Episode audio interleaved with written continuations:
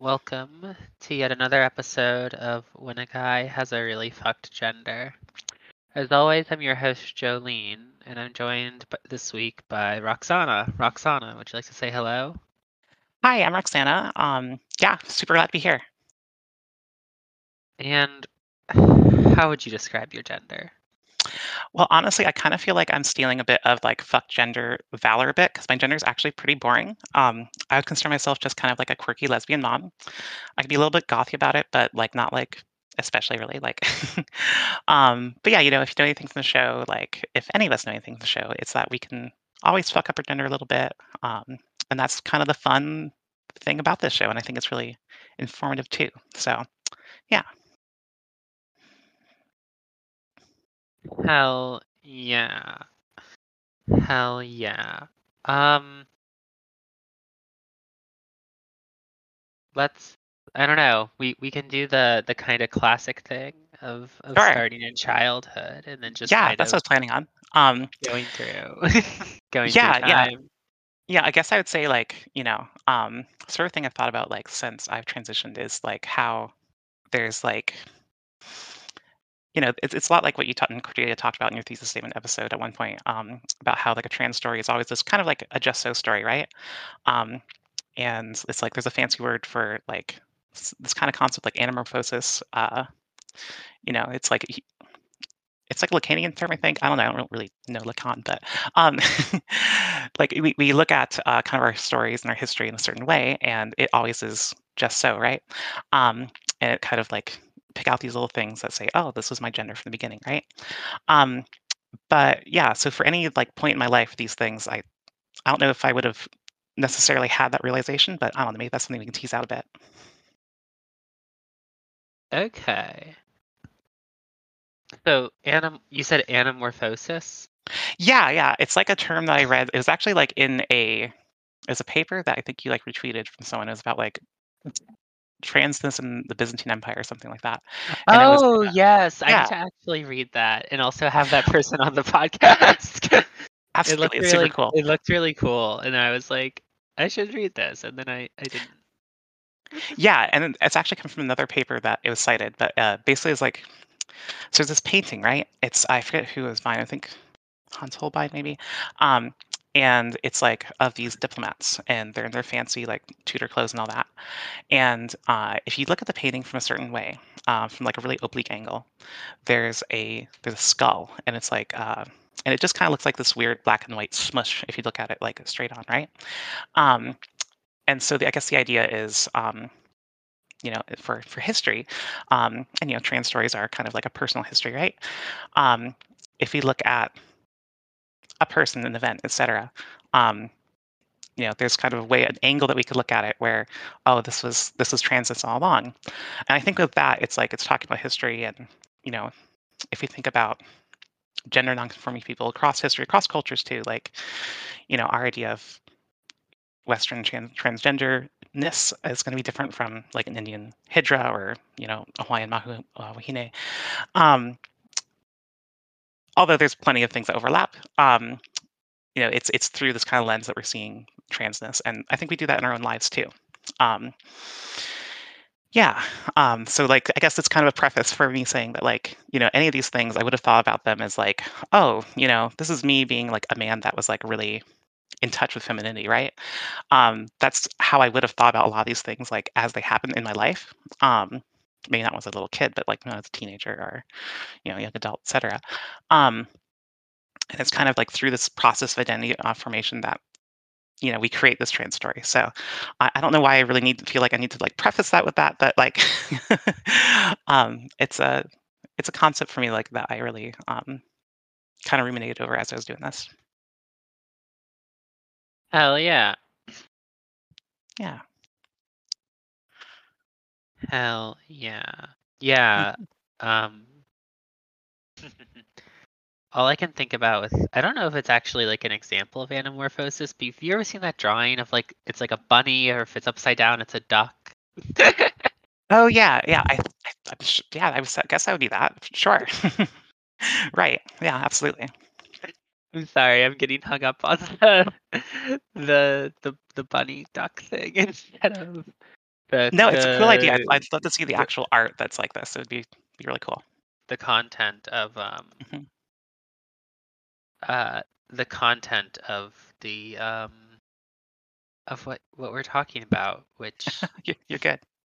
But um, yeah, so tell me about your childhood.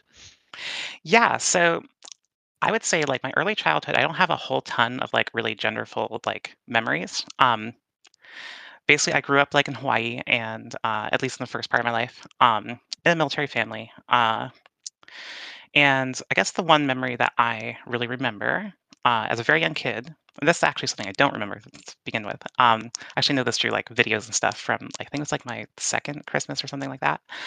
Um, Yeah, so like I got this Barbie doll that was like this really special Barbie doll. It did some cool thing. I don't remember exactly what. Um, my sister was getting it, so I had to too, because it was just such this cool Barbie doll. And um, you know, looking at videos, I'm like, oh, that's so cool that my my parents were like really progressive and you know made sure that I had this toy that was a Barbie, even though it was a boy. And you know, um, yeah, and uh, but. Juxtaposing this a bit is an actual memory I remember from a bit later, like maybe this was four or five. Um, and there was this Barbie, it was also a Barbie doll, um, and it was, uh, I saw it advertised like a Nickelodeon or something. And it was this Barbie that had like little swim paddles, little, um, what the hell do you call those? Um, the word's just escaping me, but uh, you know, like divers paddles, like um, it's so it's a cold brain fart. But um, you know, she could swim in the water, basically. This bar, this Barbie, like in the bathtub or a pool or something. Okay. And yeah, um, she was like a scuba diver, or snorkeler Barbie or something. Um, and her little legs moved, and she could swim. And uh, yeah, so I saw advertising, like, oh, that is so cool. I have to have that. I want that in the bath or whatever. And uh, we were going through like Toys R Us or something, and I saw this doll, and I was like, "Hey, mom, this doll is like so freaking cool. I want it." And you know, maybe when I was a two-year-old, it was okay to get that Barbie doll, but uh, as a four or five-year-old, I had to have the talk basically there in in Toys R Us in the aisle. It's like, "Oh, well, you know, that's a toy for girls, and um, you know, like, what would people think if you had this this uh, this girl's toy, a Barbie doll?" Like, you know, I was like, well, what if it's a Ken doll? And there she was like, eh, I don't know. Uh, let's let's get something else. Let's get uh, you know, a dinosaur or something. Um, but yeah, so that was kind of like my first memory of like kind of gender being enforced. Okay, interesting, interesting. That's curious. The sort of um... Uh, distinction that your your family was making between, um, I guess, you at two years old versus you at five years old, and the sort of propriety of um, gendered toys and such like that. Right. Did yeah, do you I have guess. any? Do you have any sense of why that was? Why? I um, mean, it wasn't really explained to me, the reasoning, other than like, oh, that's a girl's toy. But I guess my My sense of what my mom was thinking is like, oh, well, you know, at a certain age, like two, um, maybe I don't know better, um, but at a certain point, I have to learn that, you know, that there's certain things for girls and certain things for boys. And, you know, my parents are like fairly conservative. I would say they're like, you know, even to this day, like, despite, you know, how crazy conservatism has, has been in, in the uh, recent years, um, you know, they're still like kind of the rare sort of Mitt Romney, like, um, you know, socially, I don't know if this is really Mitt Romney, but you know what I mean. Maybe John McCain's better, but like socially progressive and like, but really like conservative, like as far as like, you know, foreign policy and economics and stuff. Um, yeah. So despite sort of that, you know, still there's, of course, kind of, as with most families, I think of, of folks in my generation and still now, um, you know, this enforcement of gender. Okay. Interesting. Yeah. Interesting. And yeah, I guess she figured a five-year-old should know better, but maybe not a two-year-old. Okay. And you said that you, you were growing up in a military family? I was, yeah, yeah. We were growing up in Hawaii. Um, I didn't move too much. Like, I did live for, like, a couple years, um, you know, actually uh, not too far from now, but uh, but mostly in Hawaii. Um, yeah, and that was kind of an interesting thing, too, I think. Um, Like, you know, my dad was in the military, and, you know, there's all these guys around me. He's also gone for long periods of time because he was in the Navy. And um, so I think in a way, like, I was around my sister and my mother a lot and their friends and all that. Um, and so like I knew that I had to be like, I had this image of masculinity, but it's also like this kind of foreign thing that like I was not really so much part of. Um, yeah, so it, it, like those are kind of my memories of like dudes in the military from when I was a little kid. Okay. Interesting. Yeah. Mm-hmm. Okay.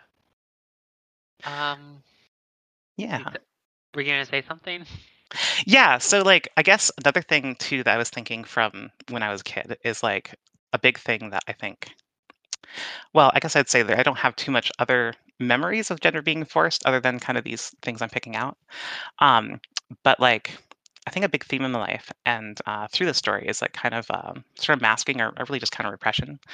Um, so I'm autistic, and uh, when I was young, around this, these same ages, like in elementary school, um, I well, I was first diagnosed with dyslexia, and um, I basically we got funding from the state basically because the essentially the the special education system in Hawaii at the time was not very good, and uh, so I went to a school that was like for dyslexic and A D D, A D H D, and autistic kids. And um, I'd do things like I'd stem, like I'd sort of like flap my wings a little, you know, flap my hands, kind of like little bird wings. Um, you know, I would uh, sort of rock back and forth, and um, I was very uncoordinated too. Like I couldn't even run. Um, like in P E, I'd like. I don't know, I couldn't get much faster than like a quick jog. And I've always kind of had like this sort of duck-legged waddle. So like a whole bunch of things going on. They're like, what's going on with this kid? Um, and it was a bit later that I was diagnosed with autism, but um, it was something I was very aware of um, because my parents would like notice my stimming and they'd be like, oh, you're flapping your wings, you're gonna take off. Or, um, you know, so I was very much aware that like there's this thing that I had to like mask and repress. Um, One distinct memory I have is like actually of Bill Gates being interviewed for like the Microsoft antitrust, um, you know, case, and he's rocking back and forth. And my mom was like, "Oh, that guy, he, Bill Gates, he must be autistic." And there's this kind of this sense of recognition. It's like, "Oh, this weird-looking guy that I did not like for some reason um, was doing this thing that I was doing." It's like, you know, maybe um, it's like, "Oh, that's the richest man in the world. He's just like me." I didn't have that moment. I was like, "Oh no, that's that's awful. Um, I don't want to do that." Which, you know, total respect for people who stim like that. Honestly, it is just kind of my own repression here talking, but.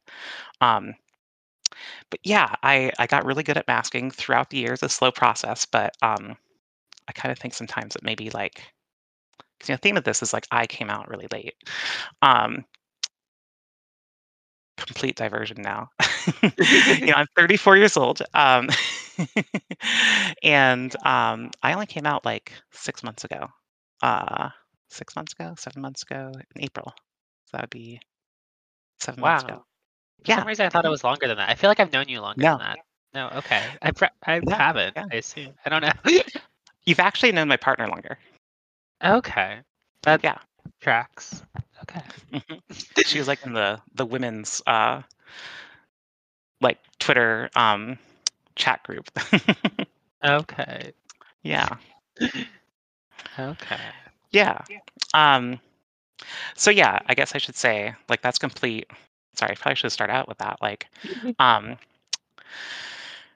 yeah, so kind of like a lot of where I'm going with this is like I came out really late in life, and you know, um,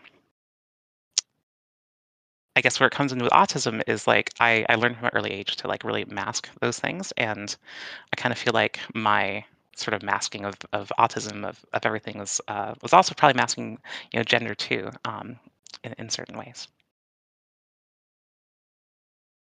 Okay. Yeah. Okay. And what was that? I don't know. Yeah, it was like, what is that like? Kind of as as time goes on from. Yeah. Yeah. Like with the masking and stuff. Yeah. Sure. So, um, hmm. I guess talking about autism more broadly. Uh. Well, you know. There was this stemming and stuff that my parents noticed when I was a kid. I wasn't actually diagnosed until like middle school though. Um, and at that time, I really had kind of more of a shame about it. Um, it's not something I would tell people. Um, And I guess my diagnosis was like P D D, N O S, like perv pervasive developmental disorder not otherwise specified, which is not even a thing anymore. Um, now I think I'd be considered like autism one, which is like low, like uh, interventions, low support, um, autism. And um, yeah. Oh, what's that? Oh, sorry. I You're good. I didn't say anything. I think I just made oh, it up. Just reading. um, yeah. So, I mean, yeah. So there's intense like shame about it, like I think in my teenage years, but um, as time and and like yeah, I, I've been pretty good. Like when I've told people I'm autistic, they're like, "Oh, I can't even tell," which is funny now because like I'm a little bit because I'm being recorded and all that, so I'm probably all the quirks are coming out. But um, yeah, like. You know, I, I work at a job where I'm socializing all the time. Like I work in customer service, um, you know, at a call center, and um, constantly talking with people. And you know, people in my life, like when I've told them, it's like, "Oh, I can't believe you're autistic," and all that. It's like, well, I am. Um, yeah. Um, so I have a much more positive view on it now. Um, I would say on the side, like you know, the way I would consider autism is, you know, I I believe in, in radical neurodiversity. Like I think there is a spectrum of neurodiverse people, and includes everybody. Um, I think that the idea that there is some kind of neurotypicality is is kind of the thing that's, uh, I, I think, total construction. Um, you know, and what we consider autistic or neurodiverse um, generally is a a sector of this the spectrum of, of neurodiversity, which is um, not acceptable, uh, essentially, or at least is stigmatized. Um, and yeah, so that's uh, that's my take on it. But um, that's a thing that has really evolved. Like when I was much younger, it was something I was honestly ashamed about. You were ashamed about um, being autistic, right? Okay. Yeah. Mm-hmm. Okay. And that I, I assume that that's sort of colored. I don't know. Like, so how long did you? Um, you're talking about being at a specific school for. Yeah. Um. What was the what was the exact um, coverage? So yeah, of, basically of it was so it was intended for dyslexic students, um, and it, a lot of the language arts stuff was around um, specific sort of reading methods for dyslexia. Um, mm-hmm. But basically, because the at that time the education system in Hawaii was very was not very good. Uh, especially for special education, they just ended up taking all sorts of different neurodivergent students, like, you know, with A D H D, with autism, et cetera. So I was very much around other people who, like, um, until I left there, um, who were, you know, I was, I was pretty normal. Okay. Yeah. And how long were you um, oh, yeah. at this school? From like second grade till uh, I moved away from Hawaii uh, in sixth grade. Okay. And was that, did you enter like a less specialized school at that point, or? Yeah. So at that point, my dad left the military, and uh, we moved to Ohio, uh, to uh, to Midwest, to Ohio. I already said it. Um, uh, between sixth and seventh grade, um, and it was a really disruptive period of my life. Um, I started going to public school, and. Uh, I went from this really like generally diverse, kind of liberal, diverse environment to like a suburb in the Midwest, right? Um, yeah, it was awful, and um, yeah, so that's that's when I I left that school and left Hawaii too. Okay. And what was that kind of? I mean, you said that it was awful. um, yeah, it was. Say, um, at least can you say more? Yeah. So I mean, it's. Yeah, uh, I guess the, the the school itself is very different as far as like the education style and all that. Um, and yeah, uh, you know, I was all of a sudden like, I mean, a lot of it was just moving from Hawaii to Ohio. I would just, I would say that's a big part of it. Um, right, I can imagine that know. being a sort of pretty big. It is, yeah, yeah. Um, you know, like, yeah. And I, I guess a lot of it was just kind of this, this disconnect from from moving, but also, um, yeah, just, I don't know, like, I don't want to get too stereotypical about the Midwest and all that. I like, kind of in hindsight, there's things I really miss about the Midwest, but um, as I was experiencing it as like a twelve year old, um, I was like, I'm not in, because I was living in, in Honolulu, like when I was a kid, and I was like now like in some some suburb in Ohio, and uh, you know, it was just, you know, a bunch of kids with like the slicked up like early two thousands like hair with like all sticks up the bangs and stuff, um, just like lame preppy Abercrombie and Fitch kids, um, and like that was like the cool thing at the time, um, and like. Yeah, I guess it was a lot more clicky too. Like there was actual like cliques and stuff where, you know, in our school when I was in elementary school and at this specialized school, like we didn't really have like cool kids and lame kids. We were all just kind of weird. Um and and yeah, and part of it was just like the way the school was done too. Like now I had like math assignments where I had to have like, you know, fifty algebra problems done, you know, and it would all be graded and all that, where it's that wasn't so much of a thing at my previous school. Um so it was very I don't know, it was much more authoritarian, I guess you could say. Mm-hmm. hmm Yeah, yeah. But yeah, I, so like at that time, like because of this sort of kind of rupture in my life, um, I didn't really hang out with people outside of school, and uh, I kind of gravitated to like, you know, the kids who were like kind of outcast, like you know, punk and skater kids, and um, even though like. I was generally uncoordinated and couldn't actually skateboard or anything like that. Um, and, you know, like, yeah, so I was kind of hanging out with these kids that were like doing drugs and doing like into punk rock and stuff, but like I was just kind of eating lunch with them and, you know, didn't really see them outside of school. Um, yeah. Yeah. Um, But I did have like the internet, and so I spent uh, a lot of time on bulletin boards and like sort of starting out from like the various like early two thousands like popular pop punk bands at the time, and you know I'd branch out into like more obscure like punk and goth and sort of stuff, and just everything I could find like on Winamax or Kazaa or whatever. Um, yeah, and I sort of formed like these relationships with people like online. Okay. Yeah. And what was what was that sort of like? What was I mean, what was there between this and school and Yeah. right, this is sort of like middle school era, are you starting Right. to encounter the idea of like queerness or um Yeah. So not so much in middle school.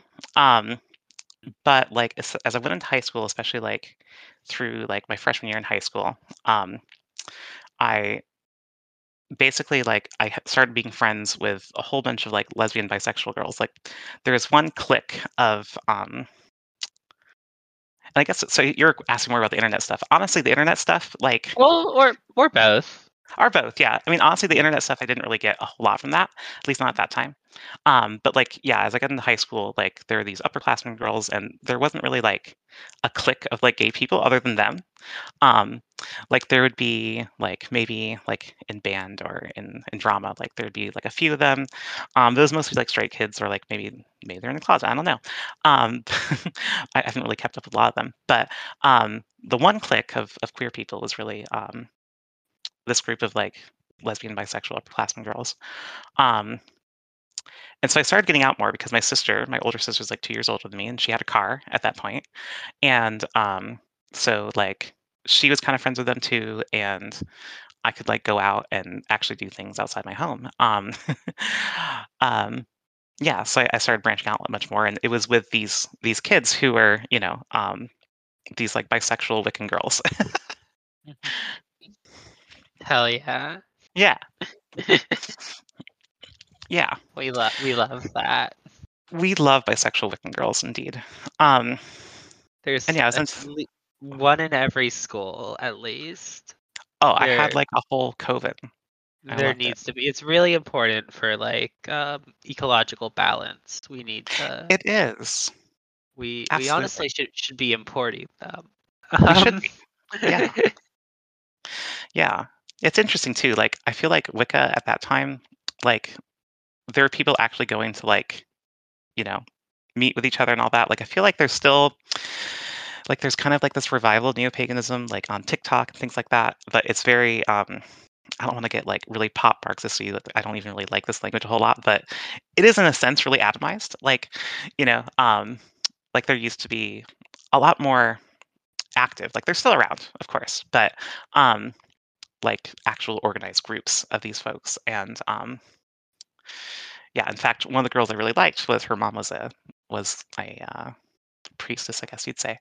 Um, But yeah, it's, it's that's a complete aside. But yeah, it's it's it's interesting to compare like the kind of neo-pagan-y stuff now versus then. Um, how was this sort of how was this kind of social environment like received by your family?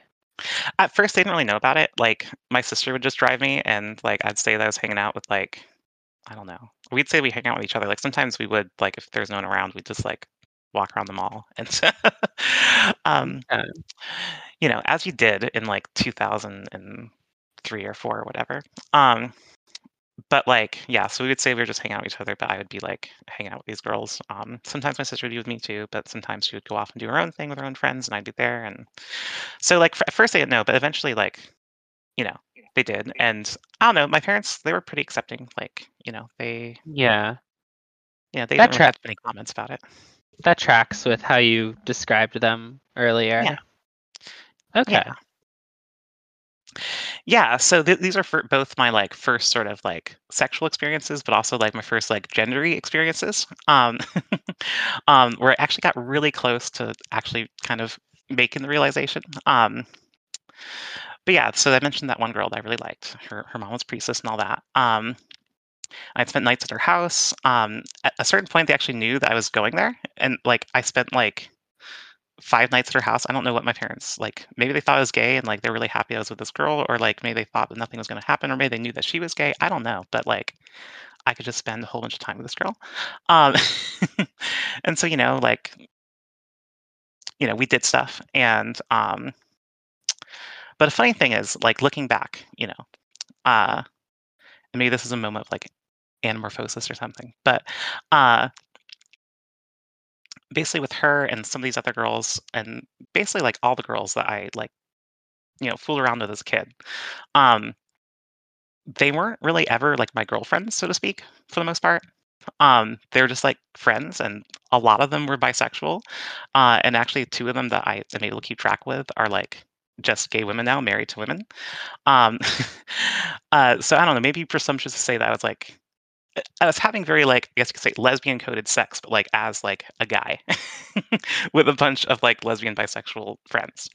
Um, and, and yeah, that wasn't entirely lost on me either. Um, so this is kind of like the cringy, but also kind of funny, very funny uh, gender realization moment where I almost got it. Was I would actually joke with these friends and I'd say, oh yeah, like, look at me, I'm hanging out with a bunch of lesbians. I'm a lesbian with a penis, you know? Totally normal thing for like someone to say as a fifteen year old, right? Right.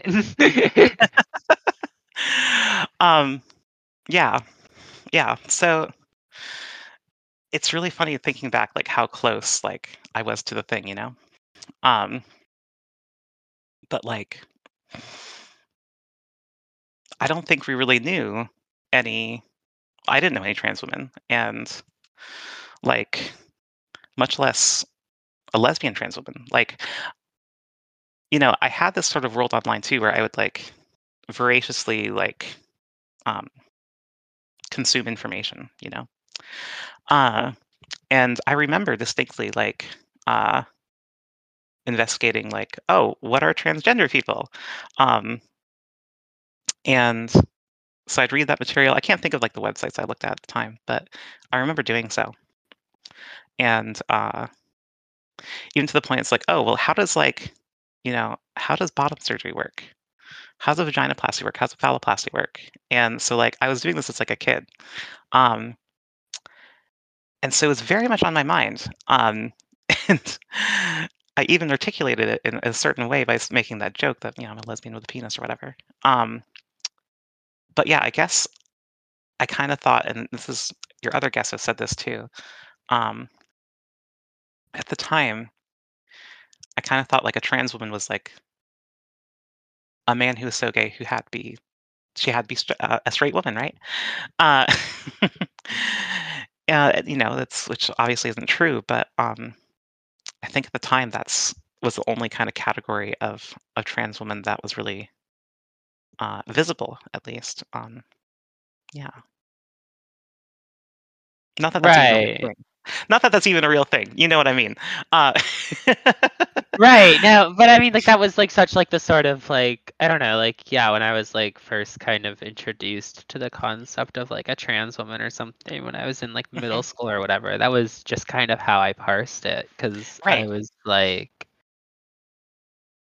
yeah, I don't know. Yeah, that just sort of like seemed to be from like the concepts that were available to me and like, Where did where did you, doing that kind of research, was it just like sort of like idle curiosity? I mean, I guess, right, like sort of like anamorphosis, we can say now, like, ooh, you know, like, right. But at the time, did you have any kind of like rationalization or?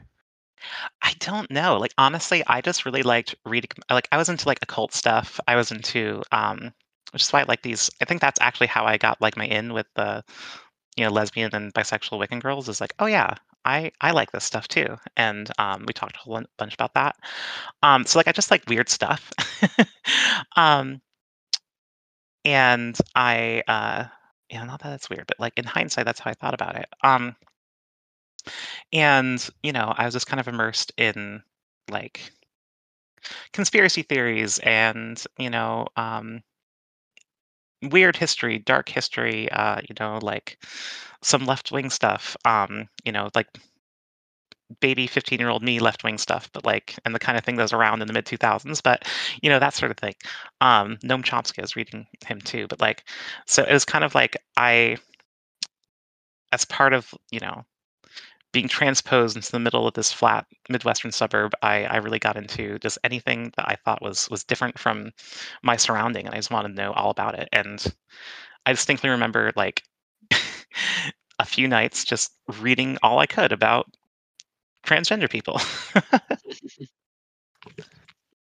But you didn't really approach anything like, could this be something that I, I don't know, did you find yourself like relating to this sort of um, stuff at, in any kind of capacity, or hard for me to say looking back. Um, I mean,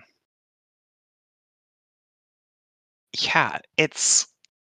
I don't think I really quite made the connection. Like, I feel like maybe a part of me did with like the shit that I would that, like that joke that was lesbian with a penis or whatever. But like, I don't know. I don't remember like making that connection at all. Um, or like, if I, I don't know, if I identified with trans people is because I just didn't know who I was, I guess, or like I had a lot of hard time with identity, um, mm-hmm. and I just couldn't put it together, like as that, like I was, I maybe this is me. I think a lot of it was because like I, I really liked women. Like, there's always part of me which was like, oh, I could sort of like guys, but like. I don't know, like as far as like romantic sort of attract attraction, like it's always been towards women. And I was like, I didn't really think that I would be like desirable as like a trans woman to like a lesbian woman. Um, I think I had like, even before, like obviously now there's like these TERFs who are like, you know, oh, these trans lesbian women are just trying to get into lesbian female spaces and, you know, and want to force lesbians to date them and all that. I think I, even before that was like, you know, now that's like a talking point, I think I internalized that like as a kid somehow, even though, I mean, just because of predominant cis uh, hetero society, I guess, um, I don't know. Right, despite sort of having um, been like invited, I mean, right, like not sort of like, I assume this isn't sort of like nominally or like any any kind of like thick sense, like a lesbian space, but it sounds like you were hanging yeah. out in a sort of like very kind of like graphically saturated social space. Um, I apologize for the alli- for the alliteration. Um. That's perfect, actually. I love it. Um, yeah, uh, I definitely was, and you know, I. And there's also like something that I still sort of deal with. Um, and I think it's come up in the show too. I can't remember a specific episode or who it was, but like there's sort of this concern as like a good, like liberal or left-wing man. Like you can't like, you know, um, you don't want to invade women's spaces. You don't, like as a man, let's say, like not even as a trans woman, like as a man. Um, you don't want to like impose yourself upon women. You don't want to, um, you don't want to be a creepy misogynist guy, right? And um, like I said, I still have this like some like early on when I was transitioning, like using bathrooms, like oh, that's really scary because like not only is there all the rhetoric around it, but like oh, I don't want to make women uncomfortable. Uh, um, yeah, so I think maybe that was it a bit. Um, that like. I guess I didn't really believe myself as a woman. I didn't even make the connection that maybe I was a trans woman, right? Even though I like immersed myself in in that a bit. Um, I don't know if immersed right quite where I was very aware of it, but um, yeah, I, I guess that's. Does that make sense? um, I think so. Yeah, it's it's sort of. I don't know, right? It's strange because there is this sort of like the. the kind of common consensus around like sex and sexuality and gender and all this sort of stuff is so it's like both sort of like it's it's a consensus, right? So it's like it's mm-hmm. obviously there, but it is also like so sort of like ineffable, and like when you start to describe it, you kind of start to feel a little silly, right? But but it's there. It's a real thing. And it's a real thing that we live in. It's we are immersed in it, like we swim in it, like. We can kind of make our own, you know, sort of little societies as, as trans people too, um, or just as, as people who, you know, are rebelling against that or, you know, do not accept that sort of dominant society, but it's still the air we breathe in, you know? Yeah. Yeah. yeah. So, yeah, what's, I don't know. Where where where do things keep going? Right. So, um, you know, these girls they they move away, they graduate, um, and yeah, at that point, like I said, there were any other like queer groupings of of people at that school. Um, like they're around, but um, yeah, there wasn't like quite that group, right? Um, and so I started hanging out with just like a bunch of nerdy guys, a bunch of nerdy straight guys. um. You know, we were on like the quiz bowl team and stuff, and I kind of gravitated to the ones that were like smoking weed and doing psychedelics in addition to these nerdy things. Um, you know, we did like usual guy things like, you know, playing Halo and all sorts of shit like that. Um, yeah, and so I graduate from school. Um, you know, uh, honestly, not a whole lot of gender-y things in that period of time, like from like the last couple of years of of high school, other than like it kind of got foreclosed a bit. Um, yeah. Okay. Yeah. How did you sort of think about that in um, contrast with the ethically saturated social space that you right. existed in previously? um, I mean, I had other friends. This is just like, you know, again, the anamorphosis, right? Um, like some of these people I knew at the same time, like in this sort of really male sort of like group. Um, but like the, I, I was, I was, I was hanging around the girls the most, right? Uh, yeah. So how did I feel about it? I don't know. I didn't really like playing Halo. Uh, I, um, well, I mean, it's a nice game, but like, I, I guess like I didn't like playing Halo with a bunch of late at night. There was a lot of fun things we did, do not get me wrong, um and like good memories and all that. But like I don't know, like there was like we hung out and we had fun and all that, but like the sort of like male sort of I don't know I, I it's it always felt a little foreign to me, and I was doing it in like kind of an act again maybe, Can maybe I... that's just oh what's up I have, Please. A, I have a very, I have a very silly question, and this is something yeah. I was, I've been thinking about this morning. I was thinking about it this sure. morning. I've just been kind of coming back to it, like, um, periodically. I don't know why I'm thinking about it now. There hasn't been anything like that's happened really recently that sparked it. But like, sure. Fighting games are kind of gay, right? Yes. Like, oh my gosh. Oh my gosh. Were, I, I were almost guys, mentioned this. Okay. Were you guys playing so, fighting games at all? a, a bit. Yes. Yes, we did. Absolutely. Okay. Um, and you agree that they're gay. They're extremely gay. And honestly, like playing Halo and like roughhousing and stuff and like late at night with a bunch of dudes in high school um, is extremely gay.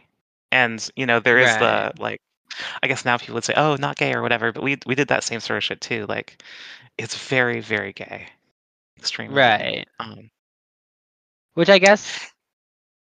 Yeah. This is interesting, right? Because I'm. One of the I'm like the worst kind of bisexual, and then I just kind of forget that like everyone else isn't bisexual, right? Um, I can feel it. But I, I know that you've I can't remember if it was earlier on air. I think you, yeah, it was on air. You described yeah. yourself as a lesbian, and so I assume, yeah. I guess have you ever? I mean, felt we attraction to, to men, or yes, okay, yes, actually, and uh, that was actually going to come up soon. Um. Yeah. Okay, cool. So this is how I identified myself for a long time. Um, actually, basically, I guess I would still identify as like the mirror opposite of this now. Um, what I described myself, uh, like basically up until I transitioned, was a, uh, what was it? Bisexual heteromantic. This is like as okay. a guy. Now I would say like lesbian bisexual. Or okay, uh, or like lesbian romantic bisexual. Like I've had experiences with guys. Um, you know, like they're always really awkward. Um, I've had much more experience with women. Um, but like the idea of a guy can still be hot. Um, sure, but like, do okay. I want to be like with him? Not really. No. Does that make sense? Yeah. No. That's that's. That's pretty common, I think. Yeah, I think it is too. Absolutely. Um. Yeah, yeah. But yeah, so like those. So yeah, I guess that there was definitely gender going on. Let's let's be real. Uh, there was tons of that sort of like homo, um, social sort of stuff going on. Um. Yeah, and that was fun. And I, I really don't want to shit on these, on especially like this part of my life too much because like. In fact, a couple of the people who would be listening to this, who actually knew from high school, might actually be a couple of these guys. And I love you both. Um, oh. And yeah, I do. Uh, yeah, it's just like, I don't know, I guess as like the thirty-four-year-old trans woman who's only been like trans for like seven months looks back, uh, I can't help but like be like, oh, I really miss, like what if I had friends like you know, my queer friends when I was like a sophomore or a junior or whatever it was, um, you know, throughout my life. And what if that didn't happen? That friend group didn't go away. Like, so yeah, as much as I love those guys and did have a lot of fun, it was always a little awkward, like being around a whole bunch of men. And um, yeah, I think about what could have been, I guess. Okay. Yeah. But anyways, I go to college. Um, I roommate with one of these guys. Uh, and honestly, I get pretty socially isolated. Like, I went to college just down the road from where I lived, um, just in the next big city. Um, and the person I, I roommate with, I won't get too much into it, but he just was very much a socially isolated, kind of just like smoked weed all the time. We tripped like on weekends sometimes. And, uh, he definitely did not do really much of anything outside of that. I did hang out somewhat with people that I worked with and people that I uh, went to class with, but, you know, I could have hung out with them much more. um, so, yeah, it was basically just us, like, smoking weed, getting drunk, or tripping, and there was maybe, like, two other guys, too. Um, and then, like, these little acquaintances I had from class and work and stuff.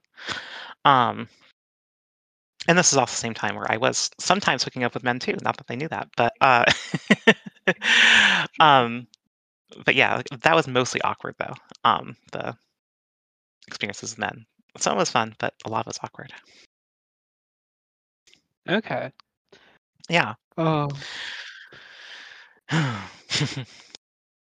Yeah, but like. Wait, wait. Oh, no, you, you go first.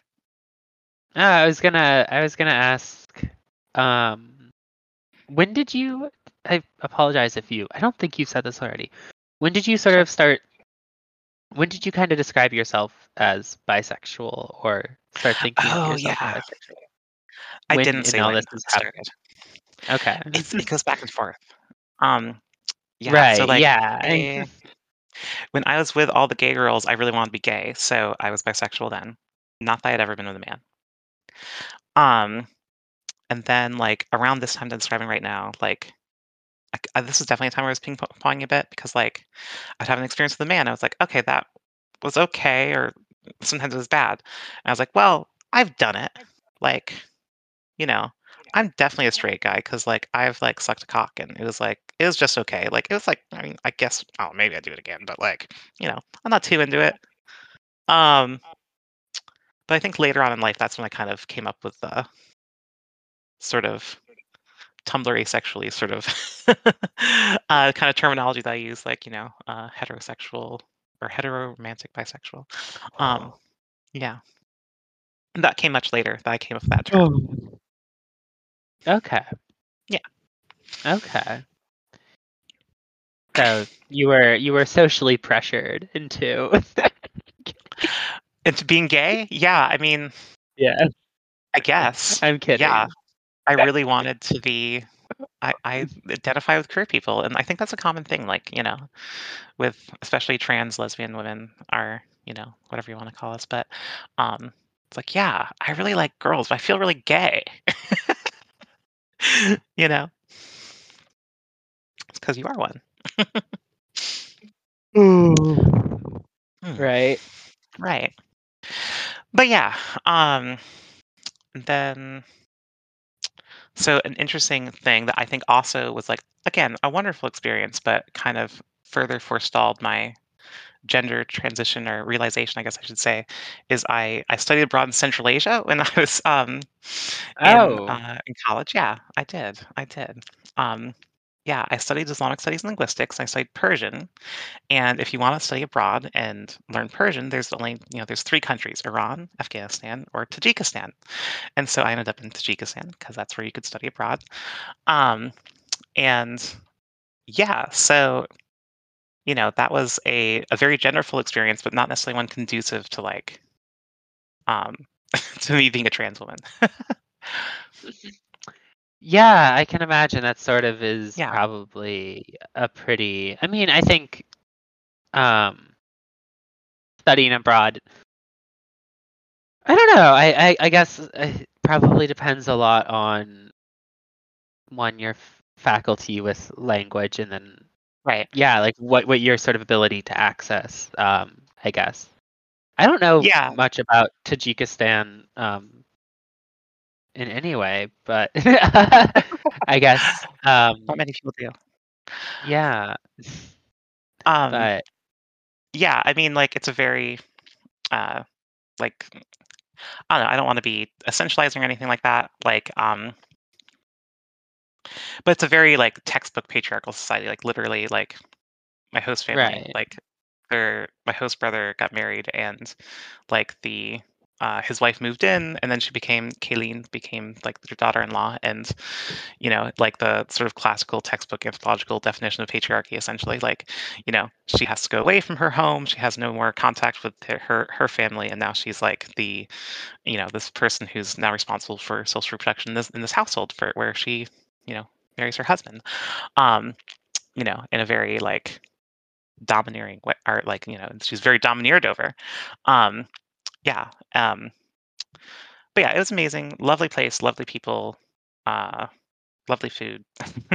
I was there for like a year, a whole academic year. Um, and yeah, that's uh, well, formative period of my life. It's not for for gender stuff, I guess. Um, other than seeing like, I guess, a different valence of a different kind of. Uh, I mean, not that different, but also different um, kind of society where gender is treated.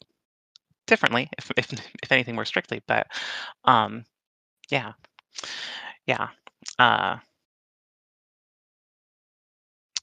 yeah. Basically, you know, despite like there being this great social revolution in the Soviet Union, um, and for women's uh, you know, equality and stuff, like behind the door, so to speak, there's still a lot of this classical patriarchy stuff. Right. Yeah. Okay. Okay. Yeah. So I did cool things. Like I did a little bit of field work, and I like went out in like some mountains and shit, and it was really great. Um, again, like it's a great place. You can go to like a little tiny village and like in the middle of the mountains, and you'll have a place to stay and eat and everything. It's it's wonderful. Uh, as long as you speak like Russian or Tajik, but uh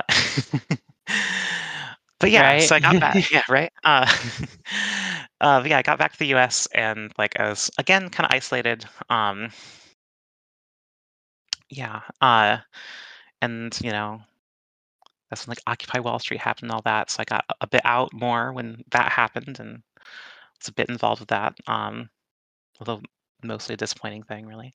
Uh, yeah, and I really wanted to go back actually to Tajikistan because, like, I don't know, uh, getting stoned with two guy friends was kind of lame in comparison to like going to the other side of the world. So I was like, oh, I really wanted to go back, but um, there weren't any jobs I qualified for, and I couldn't do an unpaid internship. So I thought, oh, you know what I should do? I should get into academia. um, but the way this happened, though, was uh you know, in this period of time where I was more isolated, I like like there in that Midwestern city, I uh went on Craigslist and OkCupid dates, like with girls and guys and all that. Um but I also just like chatted with mostly women from like all over the country, and some people like outside the country, and I met this girl from Pacific Northwest where I live now, and um we like visited each other, and you know, talked a really long time on the phone a lot and all that. Um, so it's like, I really like this girl. And so I looked up at the university where she was still finishing her degree, and they had like an anthropology program and someone in linguistic anthropology. So I was like, oh, I'm going to do that. And so I chose a graduate school for a girl. Hell um, yeah. Yeah, which I don't recommend doing. Like, I, I don't regret it. Uh, I wouldn't be where I am now with the lovely people in my life that I have, but um, it could have turned out quite differently. And actually, it didn't turn out great, really, as far as the academic part of it at all. Um, but, you know, I wouldn't take it back because uh, because I love the people in my life now. Yeah. Mm-hmm. Yeah, but, like, I don't know. So I kind of quickly just kind of fill in gaps, um, you know. I married this girl. Um, I went to grad school. I hung out with my my grad cohort and had, you know, s- some of them were queer, and you know that was great.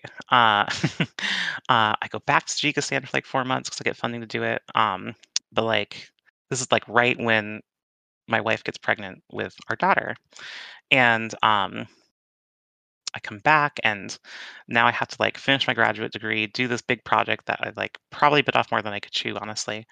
Um, really uh and I um had to start working because like now we had this kid, and she like had to take care of the kid, and um yeah, and you know, and we actually ended up having a second kid too, like it's kind of crazy, um like just like eighteen months after the first one. Um but ultimately like our marriage fell apart. Like I was dropping out of grad school, and um I was very depressed, and I was working this job I didn't really like, which I still honestly have. Um, and and yeah, our marriage kind of fell apart, which uh, was a difficult time. Yeah, I'm sorry. Yeah. No, it's okay. It's totally fine. Um, yeah. Um, yeah, dropping out definitely kind of screwed me up a bit, but I'm in a good place now. Well, that's good. I'm glad yeah, you're in a good you. place. Thank you.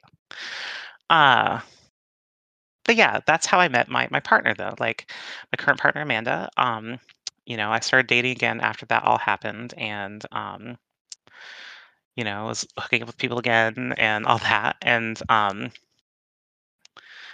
but like I guess, you know, being twenty-seven years old with two kids, like I and like going through divorce, honestly, um, I had a lot of back baggage. So like as far as, you know, commitment and dating and all that, that didn't really work too well with most people. Um, so I, um, but I did meet my partner Amanda, and she also had two kids, and you know, um, and you know, she didn't really see that baggage so much. Um, and it's just a sweet and wonderful person in general. Hell yeah. We love Yeah, that. We love yeah. that. Um, yeah, yeah, yeah. And I think, like, you know, kind of the theme for us is that she's always helped me be a better person and be who I am. Like, I think in a lot of relationships, there's, you know, this sort of transference where we kind of think about the other person as like the way we want them to be. And, uh, and we're very like aware of that, I think. And we try not to impose our idea of the other person on the other person. Uh, and, and yeah, that's always, in comparison to other relationships, especially like, I don't know, I guess my, my previous relationship, I felt much more able to like kind of be myself and let loose, so to speak. That's good. Yeah, That's- thank you. Right. Yeah. Um, but yeah, kind of for that reason, like I kind of got more out of my funk, so to speak. Um, you know, like I kind of thought of myself as like I was going to be this academic, like anthropologist guy that was going to like, you know, do these cool things, these cool places and all that. And that sort of identity got kind of dashed in the rocks, so to speak. Um, but like at this time, I was like coming into politics again. Like this is around like maybe two thousand sixteen, seventeen or so. Um, and and I was around queer people again too, um, including trans and non-binary people for the first time. Uh, yeah, so I I started like organizing with my job and all sorts of things like that. Whereas like getting out and like forming like this new identity again, so to speak. Mhm. Yeah, yeah. Um, so like a year into our relationship, we like uh, we moved in together really quick. Um, so we had this big blended family, and uh, and and yeah, so we have four kids together.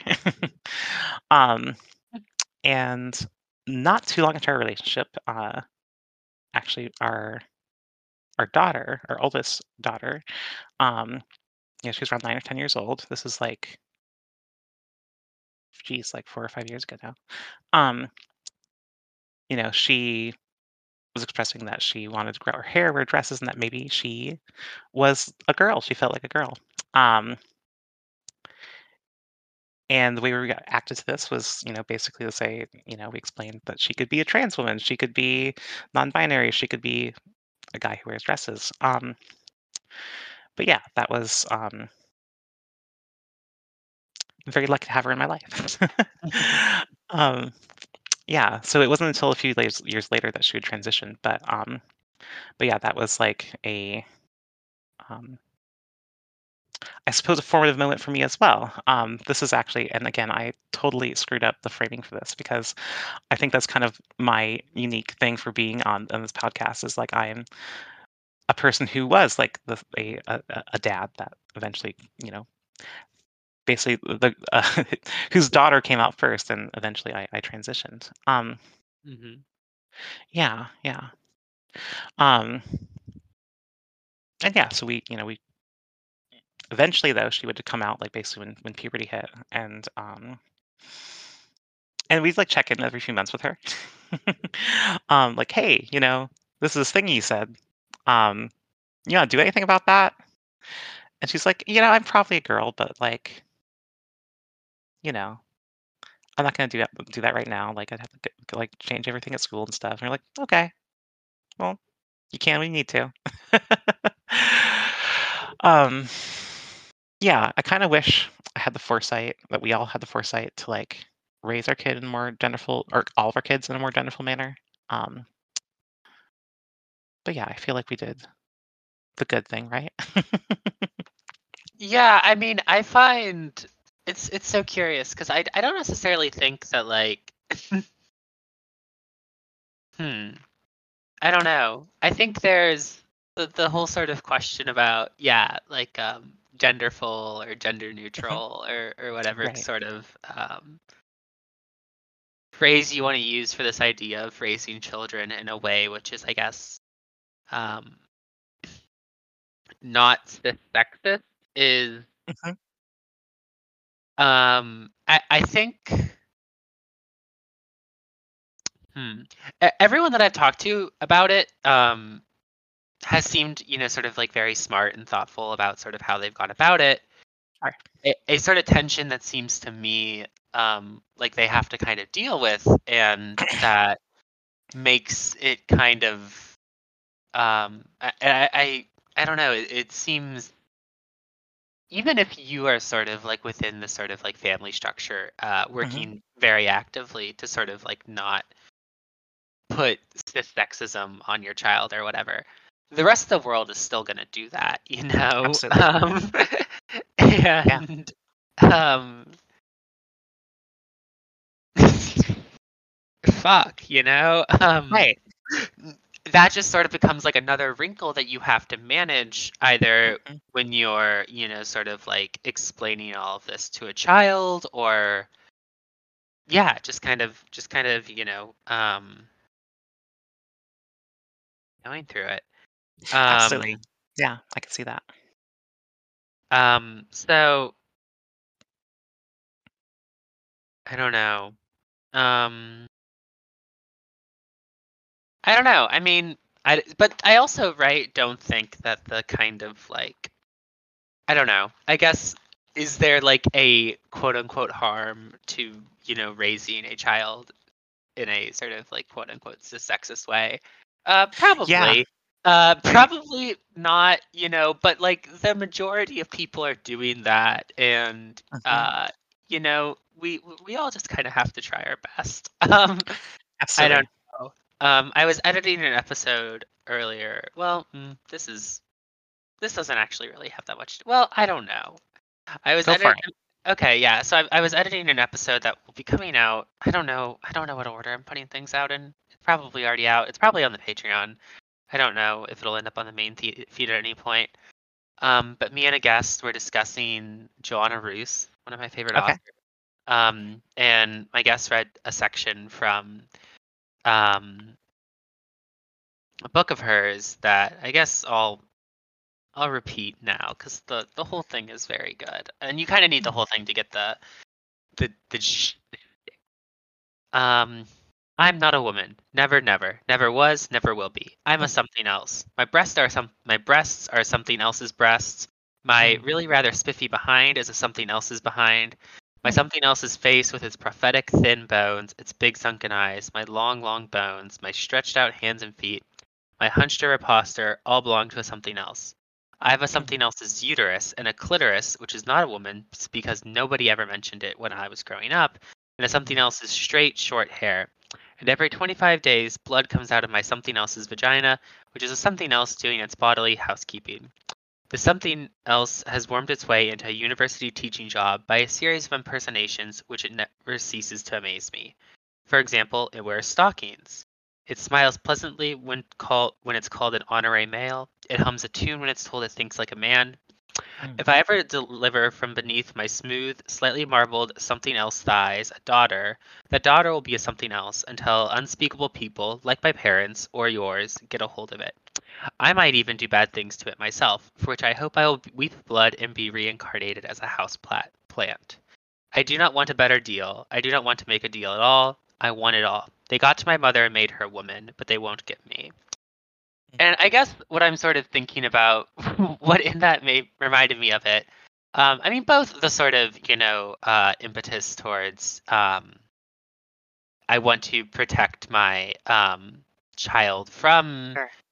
this, but also I think uh, a recognition that that is not a guarantee that you won't end up hurting your child. Um, Absolutely. And also a sort of, I don't know, I guess, preemptive expression of remorse over it. Um, right. Weeping blood and being turned into a houseplant. Mm-hmm. Um, which, you know, I don't I don't know. I'm not a parent. This is all sort of sure. uh, theoretical to me. Um, but, yeah. um, I don't know. I, I guess it's a sort of, you know, um, question of, I don't know. And it's it is also right, like, I think even from within a sort of like the sexist family structure, that does not necessarily pre- preclude, um, you know, doing the right thing when right. the time comes. And I think that that kind of uh, can go a long way towards minimizing or obviating the pain that would otherwise be um, inherent to uh, something like a child uh, coming out as trans or. Absolutely. Yeah. I don't know. Yeah, I'm not sure either. Like, you know, my two kids that I had with my ex-wife, like, weren't really planned. Um, certainly not the first one. And, like, you know, we just kind of blended our family, like, as is. And it just, I mean, I was kind of aware of gender neutral parenting when, like, my kids was born, like, two thousand fourteen. But, like, yeah, I, I, I don't know. It seemed like, I think we just kind of go as we, we just do as we go along, and um, some of us are incredibly smart and have the foresight to do that sort of thing. Um, is it better? Is it worse? I don't know. I think really at, at the end of the day, like as a parent, you have to be be there for your child, um, mm-hmm. and you have to like not harm your child, and you know, is raising them, you know, in a cis sexist society harmful? I mean, like. I, like, is, is assigning a, a gender to them harmful, I guess, really is what I want to say. Um, right. I, I guess, like, it could be. I mean, I don't know. Um, but ultimately what we did about it, like, I guess we weren't intentionally parenting, I guess, when we did assign genders to our children, right? Um, but, like, when, when that came up, um, you know, I feel like we did what... I really wish that a lot of, I mean, I don't want to be too full of myself here, but, you know, I hear, you know, your guest and, I mean, parents are fucking awful. Um, they really are fucking awful a lot of the time. And I feel like I at least did the bare minimum, I guess. Right? Yeah. Well, and I guess the other thing that I sort of like, right, am thinking about, and I guess, I guess, yeah, like, I don't think that, I think there are ways to go about sort of like, um, gender neutral or genderful parenting or whatever that sure. I would say are probably harmful. Um, oh, okay. Tell me. Yeah, like tell me more. So. Hmm, um, I think that there is like a sort of. I think that like if you are not equipping. I, and again, this is the thing. Like, I'm not sure like what the actual sort of like rate of this happening is because I feel like there's probably mm-hmm. some sample bias in me that like. I, you know, uh, am the kind of person that's hosting this podcast. So, you know, the people that I come into contact with that are doing um, stuff like this tend to be the sort of like smartest and most thoughtful. Sure. Um, wow, that sounded really fucking like. I mean, I don't think you're wrong.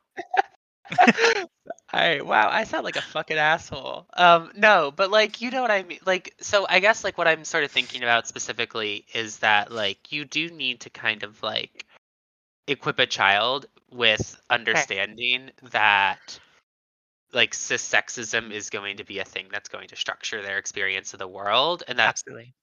You as a sort of like family are not sort of like the child's entire world.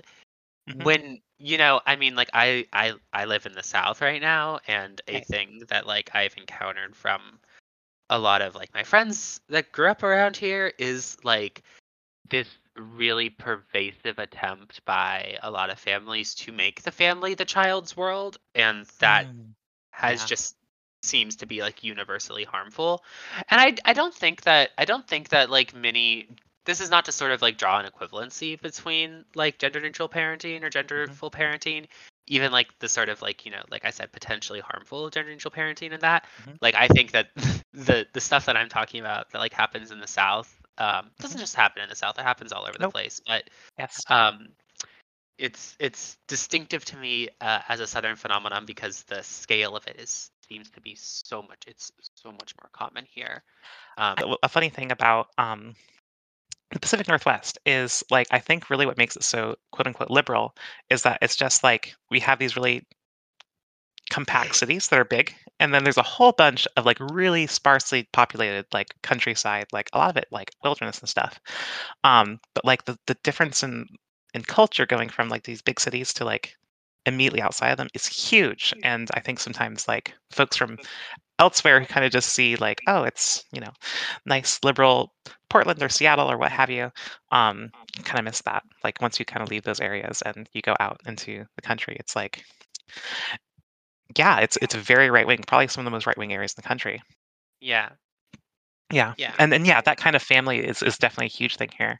Um, I've known people in my life here who wrote, who grew up in like Christian fundamentalist families that were yeah. very restrictive, and, you know, and it's funny because they do homeschooling, but they completely recreate like the authoritarian school, like, and then some, right? Um, except now yeah. it's like, instead of being in a classroom, it's like in someone's living room, right? Oh yeah, entirely. Yeah, yeah. But I, I mean, sort of like with, the, with this topic, I think that like, again, like I don't, I don't know what, you know, I'm sure that probably the majority of parents that do this are uh, more thoughtful than sure. what you would sort of assume first blush or whatever. Um, that yeah, that that they they do sort of like understand they should be able to like equip their child for like understanding like both how they're going to be perceived socially um, around them, what the sort of like relative, you know, uh, or like what the kind of like, you know, ethical, moral valence of that is going to be. Um, and then like supporting them when like they do inevitably run up against like, mm-hmm. yeah, like the sexism or just regular sexism or misogyny or homophobia or transphobia or any of those sorts of things. Mm-hmm. Um, and I don't necessarily think that like, I don't know. Yeah, I, I guess I find that is probably a more, uh, I don't know, that that seems to be an important part of, of that kind of relationship. Absolutely. Um, yeah. But I, I'm sorry, I feel like I, I took us on. You're okay, though. That's really a interesting. Lot of, a I like lot that. Of rambling. Uh, Thank you. I like I'm that a lot. Yeah. Uh-huh. Um. Yeah, uh, we don't want to recreate like kind of the sort of Uh, enclosed or, you know, um, I hate the word authoritarian, even though I just used it a few times, but like the authoritarian family, right? Um, we right. want to recreate that in creating like a, you know, gender neutral or genderful family as well, which I don't think a lot of people necessarily do that, but I can see how that could happen. Yeah. Anyways, as you were saying, yeah. Um, Yeah, so that gets really into into me actually, uh, because I am the, you know, as I said, like the, the dad who became a trans mom after her trans daughter. Um, so yeah, this was all going on, and um, yes, so kind of the pandemic happened around the same time, and uh, you know, I as I was saying earlier, like my political stuff got me into like. I was around more queer people again. Like in grad school, I was too. Like it's not like they all just went away. But um, I think I'm being too black and white about this. But um, yeah, I got much more. So basically, I, you know, during the lockdown stuff, I, I got into Twitter and I got into communist Twitter. And as you do, you end up with a whole bunch of, of trans mutuals, which um, I don't know if that's, you know, somewhat. Uh, because of who I am, um, but uh, it's, it's something that happens, right? Um, and, you know, uh, these things I became much more aware of. Um, and at this time, like, I started having much more thoughts and much more, uh, I guess you could say, uh, identification with being trans or non-binary. Um, But also, kind of, I just wasn't really happy with who, with who I was. Like, as I was ta- saying, like with Amanda, and with doing these new things and finding, like, you know, an identity in my life after like dropping out of grad school and stuff. Um, I, you know, I was doing all these neat things. Like, I was like,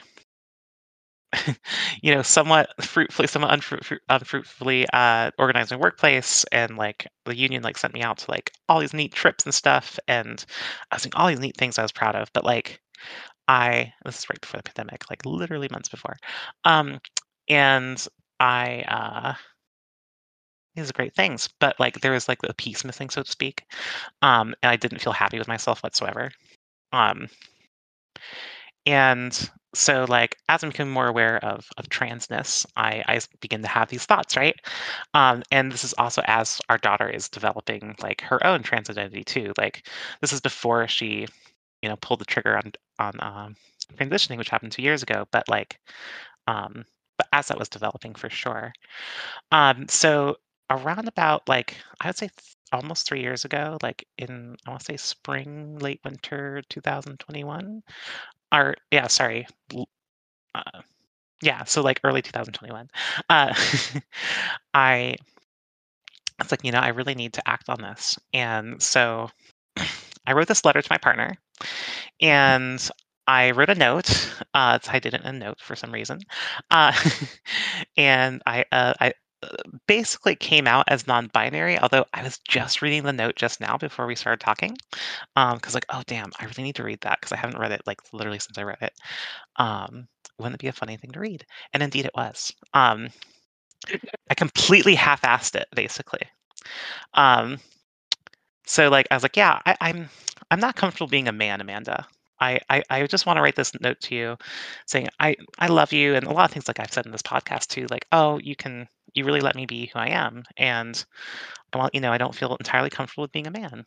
And, uh, and so the wording was terrible, like, and just completely bonkers now that I'm looking back. Like at one point I was like, I don't know if I was trying to reassure her or something. I said, I am not a woman. And I was just, and I was okay for saying masculine even the majority of the time. And I don't cringe when someone calls me he. These are like literal words I said uh, or wrote. Um, but like I wanted to be more feminine. I wanted to be able to like dress as feminine sometimes. And I guess you, you could say I wanted to be like someone who, I don't know if I wanted to be someone who cross-dressed or if I wanted to be someone who's like gender fluid, but like was masculine mode most of the time. But the note basically was something like that. Um, the funny thing is that Amanda says she knew I was a trans woman from the moment she read it. Oh. Despite saying all that shit, which makes me cringe now, but like, that's did where she, I was, I guess. Did she, I mean, I, right, I guess she knows your... Uh, your trans daughter, obviously. Um, yeah. Did she did she know other trans women prior to this? Oh damn. Um. I. I won't speak for her, but I don't think so. Okay. I don't Interesting. Think so. Yeah. Interesting. Um, I mean, it can also just be a case of uh, the lady doth protest too much. It really, yeah, or probably was. You, yeah. Yeah, absolutely. Absolutely. Um, and yeah, so she helped me buy a bunch of clothes, but it was mostly like underwear and pajamas and stuff, like the kind of things you don't necessarily wear out. Uh, there's one dress, which I can't for life me find. I really wish I could. It was really nice. Um, but I never wore it out. Um, I mm. would now if I could find it. Um, but yeah, and so I was completely half-assed, largely not committed, and... You know, I didn't have her refer to me as like they, them or anything. It was just very much like a half-assed, halfway move. move. And yeah, and it kind of got to a point where I just kind of put it all away, like literally. And we didn't really talk about it. Um, but I would think about it. um, so like I would dream that I was tr- started transitioning or um, I'd have my normal dreams, but I would just be like, oh, but I'm a woman. Uh, um, often I'd go to sleep or wake up and I'd have like a thought based like, oh, you know, you're a trans woman. What what the fuck are you doing? Um, but like I'd move about my day. Like I'd get up, like maybe I'd like turn on the shower. I was like, oh yeah, I had that dream again. I should probably be a woman. And I'd take a shower and uh, I get dressed. I go to work and I wouldn't think about it. Um, And so that was like about like two years of that. Uh, um, yeah, yeah, it's kind of fucked up. Um, a big part of it was like I didn't feel like I was worth the effort. Like I was worried about like, oh, how would my partner react? How would my kids react and all that? Um, just silly in hindsight, really silly in hindsight. Um, Granted, I came I I came out as quote unquote non-binary before our daughter came out as a s- well before she pulled the trigger on coming out. Um, Mhm. yeah, and I don't know. It was silly of me to be worried about that, but like I didn't feel like I was worth the effort basically. So it's like, oh, that sounds like a really hard thing to do, and it sounds like all these people in my life would have to do things around that, and I don't know. Am I really worth that? I didn't really think so at the time, honestly. Mhm. Yeah. Yeah. What what gave you um the confidence to decide that you were worth that? I don't know. So like basically it's really weird. Um it it just kind of got to a point where it just became too much, and I think so basically I'll tell it like this. I was going to bed, I was like laying down, and it was one of those nights where I was thinking about this. And but like this time like I just had this sudden conviction to like it's like, you know what? Like you think about this like pretty darn regularly. Uh and you know, at this point I had a trans daughter who had like who's on puberty blockers. Uh my parents knew about it. Uh she was out at school. She was, you know, she was a girl. Um she had transitioned. And um and so yeah, it's like okay, if this if this like twelve, thirteen year old could do it. She was thirteen at that time. Uh fuck, I could too.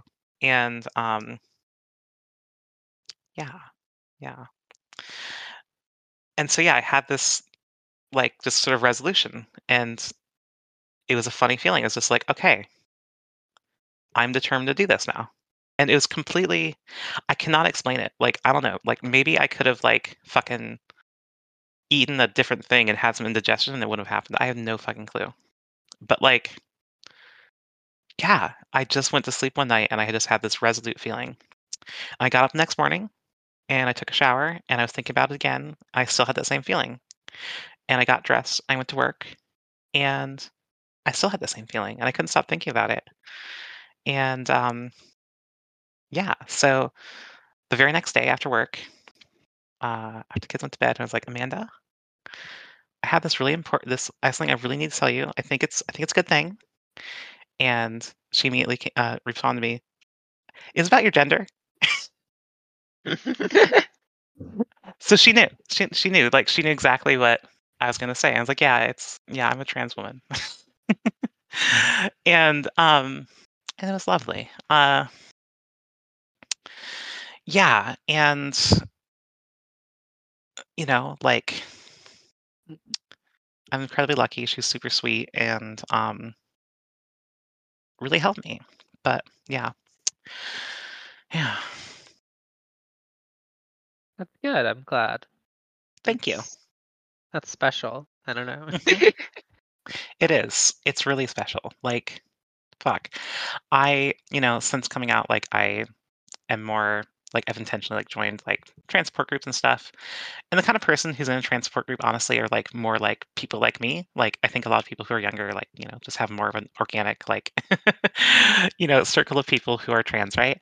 Um, and so I know a lot of people who transitioned just like I, like who had, you know, partners or who had had wives or husbands, and like, you know, we- I said earlier, based on you know your show and people's stories, like parents can be shitty, and you know partners can be really shitty too, and um, I've heard terrible things, and uh, yeah, I mean, a lot of times people amicably separate, which is you know okay. Sometimes n- nasty things happen too, and um, I'm incredibly lucky for sure. Um, absolutely, Yeah. yeah, um, yeah, and it's funny too. Like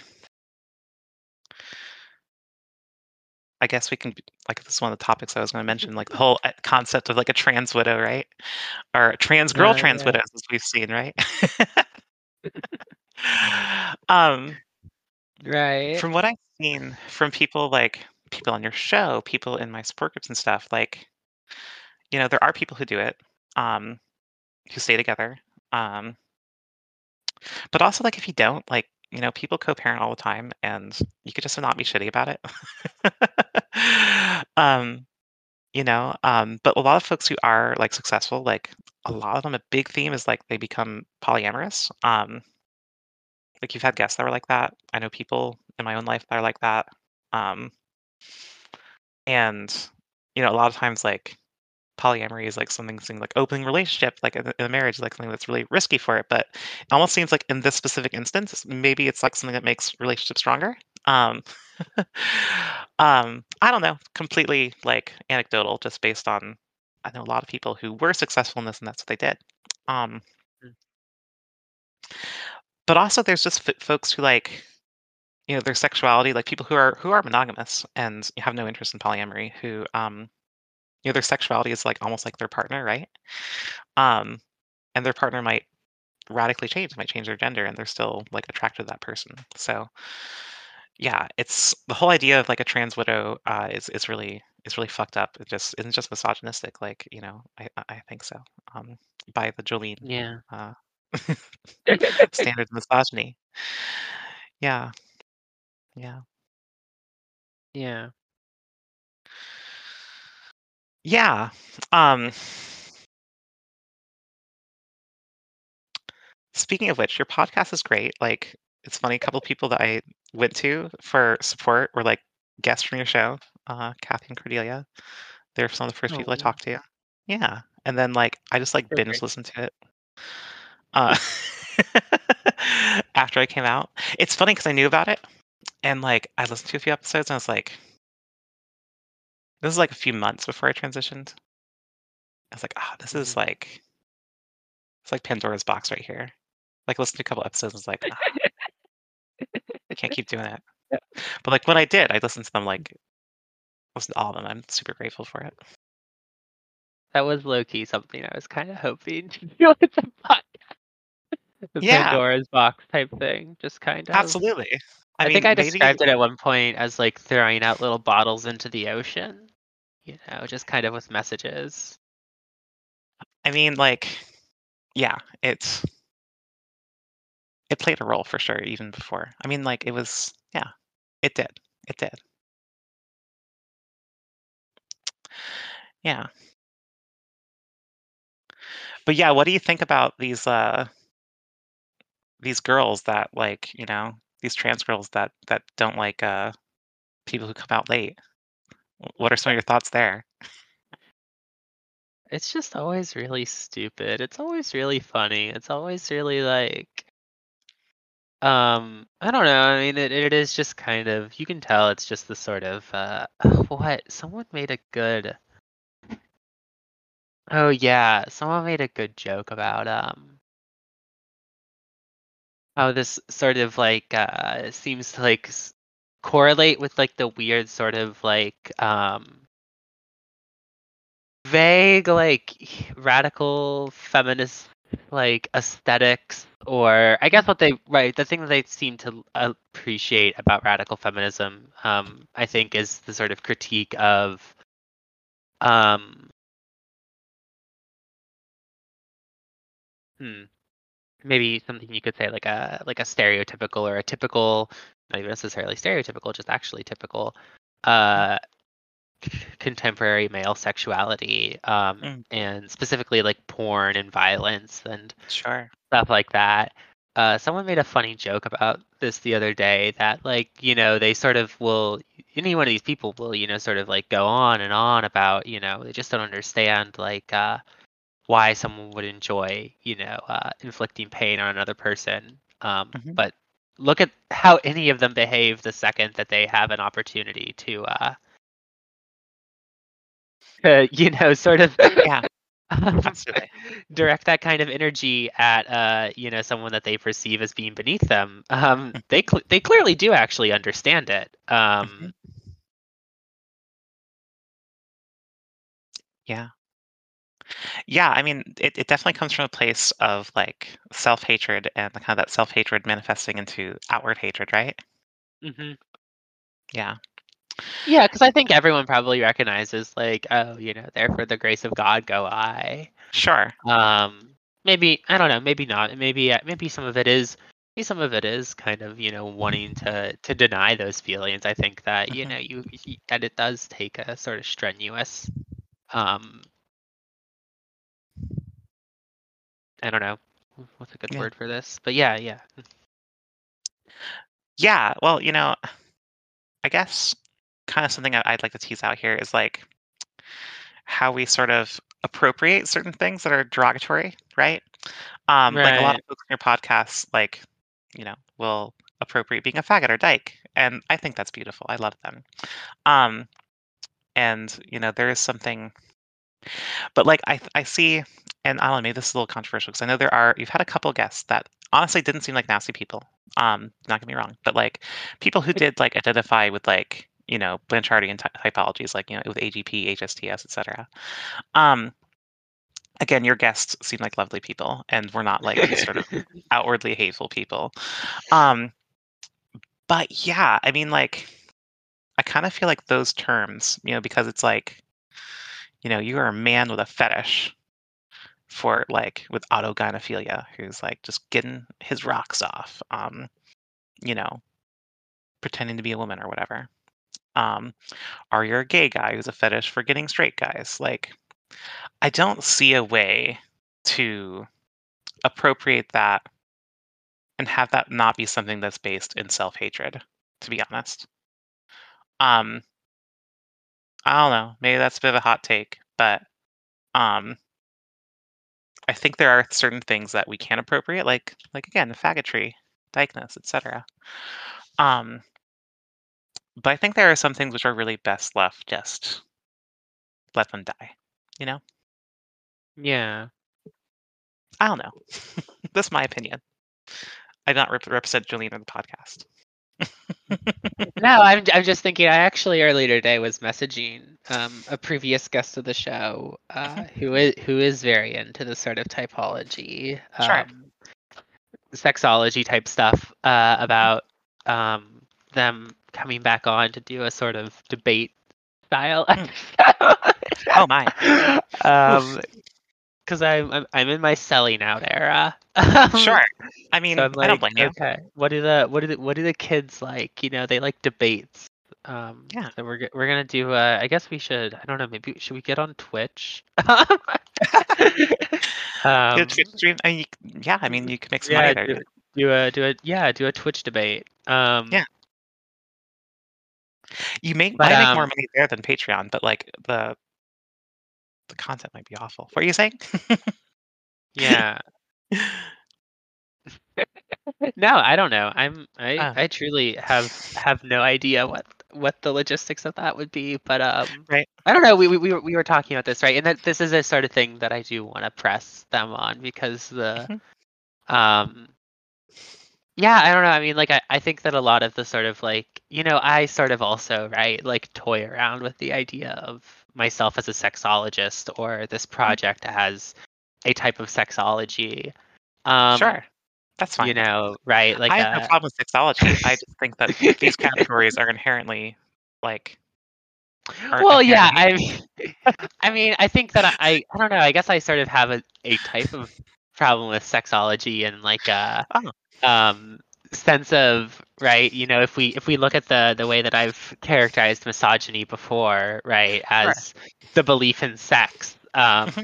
then, you know, uh, what does the study of sex? Can you study something without believing in it? I guess probably you probably can. Um, skepticism is a is a good position. Um, so sure. Maybe, yeah. maybe I'm I'm solving all my problems for myself. Um, but I, I think that there's right. Um, I don't know. I, I sort of I find a lot of that that sort of stuff to be just kind of uh, wrongheaded from a, a from a lot of perspectives. It seems sure. to me really. I'm never sure exactly what any of that stuff kind of does for the people that uh, mm-hmm. that, that do like it. Um, I don't know. I don't um, know. I, I, I, I try to. Um, I try to. I, I don't know. I, I, I sometimes do try to think about like, well, how would I sort of describe myself in any of these, and I, I don't really come up with anything. It just doesn't, I don't know. It, I'm, I'm like, I don't think it's, it's not that I don't think about my, you know, uh, I don't know. It's not like I don't, it's not like I don't uh, think about my sexuality, but it's also just not like, I don't know. There's not, does not really seem like a, like pertinent ways of describing it. Um, so I'm going to give you a new term and you can credit me for it as your uh, almost linguistic anthropologist. You know, you're doing, you're, you're investigating sex scenes. So, you know, like it's it's an emic research. Uh, it's an emic sort of like a con concept, like the, the emic faggot, faggot, the emic dyke. And uh, yeah, these are these are sex scenes, you know, as opposed to like believing they're discrete things that are like really real. But this is like, they're real in the sense that people, you know, um, work with them in concrete ways and in real ways that affect them and affect their, their lives and identities and the way they think about themselves and other people. So wait, what? What are? What? Sorry, what is this? Term? How, how? How do I spell this term? S E S. I, okay. E M E. Sexeme, like a morpheme. Okay. Doneme. Okay. Sexeme. Okay. Yeah, yeah. There we go. Yeah. Episteme. Um. Episteme. Absolutely. Yeah. Okay. Interesting. Yeah. Well, what was the? You said. Uh, edic fag or something like that. What was the? Oh yeah, no, emic. So like. You know, so, okay, so sorry. Um, there is like a more fancy philosophical word for it. I forget it. Um, but like in sort of linguistically land, uh, linguistic semiotics, structuralism, there's like the concept of the emic, which is like, okay, versus edic. So like, okay. Edic would be like as it exists within a particular speaker's language versus like edic would be like the, if you got a chart and like these are all the sounds that are possible from the vocal tract and it comes from this particular part of the vocal tract articulated in this way, that's like an edic sort of description, like you got this grid and you're putting on stuff, whereas emic is like how it exists in that in that language or in that person's cultural system. Okay. Yeah. Interesting. Mm-hmm. Interesting. Mm-hmm. Yeah. Hell yeah. Okay. Well, that's that's that's good. I like that. Sex scenes. Yeah. Sex scenes. Yeah, I like that. I actually do really like that. Now that I I sort of like, um, yeah. Now that I now that I started to think about that, I guess because it's a sort of succinct way of saying like a a sex characteristic, right? That without necessarily referring to Uh, it as the entirety of uh, a, a sex, right? Absolutely. Um, or it's not, it's something as it exists for that person, for this cultural world, as opposed to, you know, something right. That's like, this is, yeah, you know, concrete, objective, you know, there are concrete, objective faggots and concrete, objective dykes. And, but no, it's like some people exist as faggots, some people exist as dykes, and it's something that is, um, that they, they define in their own usage of it.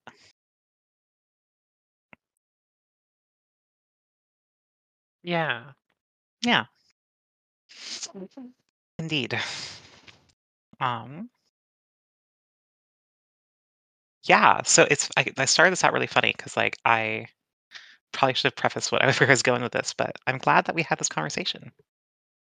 Yeah, I'm really glad too. This has been a really good episode. I'm really excited to share it with people. Um, Thank you. It's been really, it's been really helpful for me. It's been clarifying for me.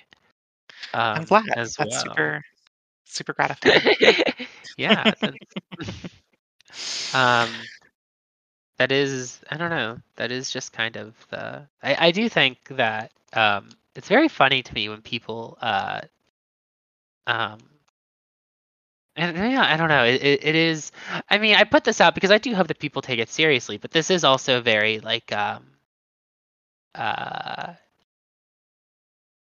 it's not like I'm just saying stuff with like no sort of like reasoning or thinking behind it. But this is very sure. sort of much me like working through um, stuff. Me very much like. Um, yeah. Trying things out, saying things, seeing how mm-hmm. I feel about them. Um, there's definitely like things I've said on here that I wouldn't really stand behind now, sure. um, you know, or I would say like, oh, well, you know, I said that because I thought that it would, you know, contribute to a discussion better. It's not necessarily a, a, a solid belief of mine or something like that. And that's, you know, fine.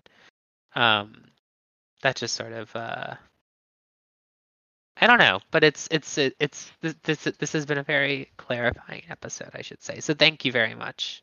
Of course. Um, thank you for coming on. And thank you to the audience for listening. And thank you to everyone that supports us on Patreon. Um, as I, I, I dropped the Joanna Russ reference earlier in this episode, if you want to hear, that episode will probably be out by the time this episode comes out. Um, but go listen to it. It's really, really great. I had Lynn from a previous guest of the show, Lynn, who was on, uh, who or who edited the volume "Make the Golf Course into a Public Sex Forest." Um. Yeah, Lynn and I talked about Joanna Russ and Samuel Delaney and sci-fi, and it was it was a, a really fun episode. Um, and that's super fun. Yes. Um, also, the Patreon is going to have more Alkingham episodes um, soon, which reminds me I need to send some D Ms about that.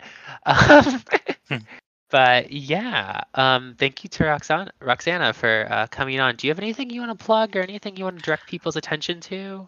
Um, you know, I want to plug uh, supportive partners. I want to plug uh, supportive parents, trans kids, and also the mid-twentieth century uh, Iranian poet Forugh Farrokhzad. She's got some great, sad, uh, very erotic uh, poetry that you should really check out. There's a bunch of good translations of it, so check it out.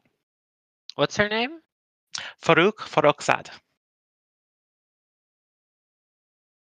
Uh, F O R U G H F A R R O K H Z A D.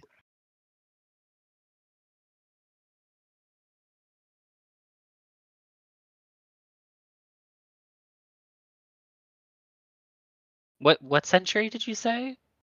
twentieth century, like okay. From like for some sixties. reason, for some reason, I I.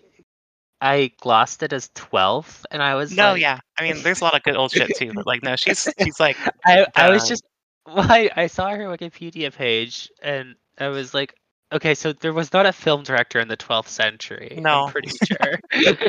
No, twentieth. Yeah, she's uh, okay. she's great, great okay. erotic, uh, sad poetry. That's awesome. Oh my yeah. god, this is so cool. Awesome. Okay. Um, yeah, I will. I will put a link to uh, her Wikipedia page. Hell I guess. yeah! Um, because yeah, um, yeah, wonderful. Hell yeah! Well, thank you well, so much, Jolene. Yeah, thank you so much. Um, and have a great evening. You too. Thank you.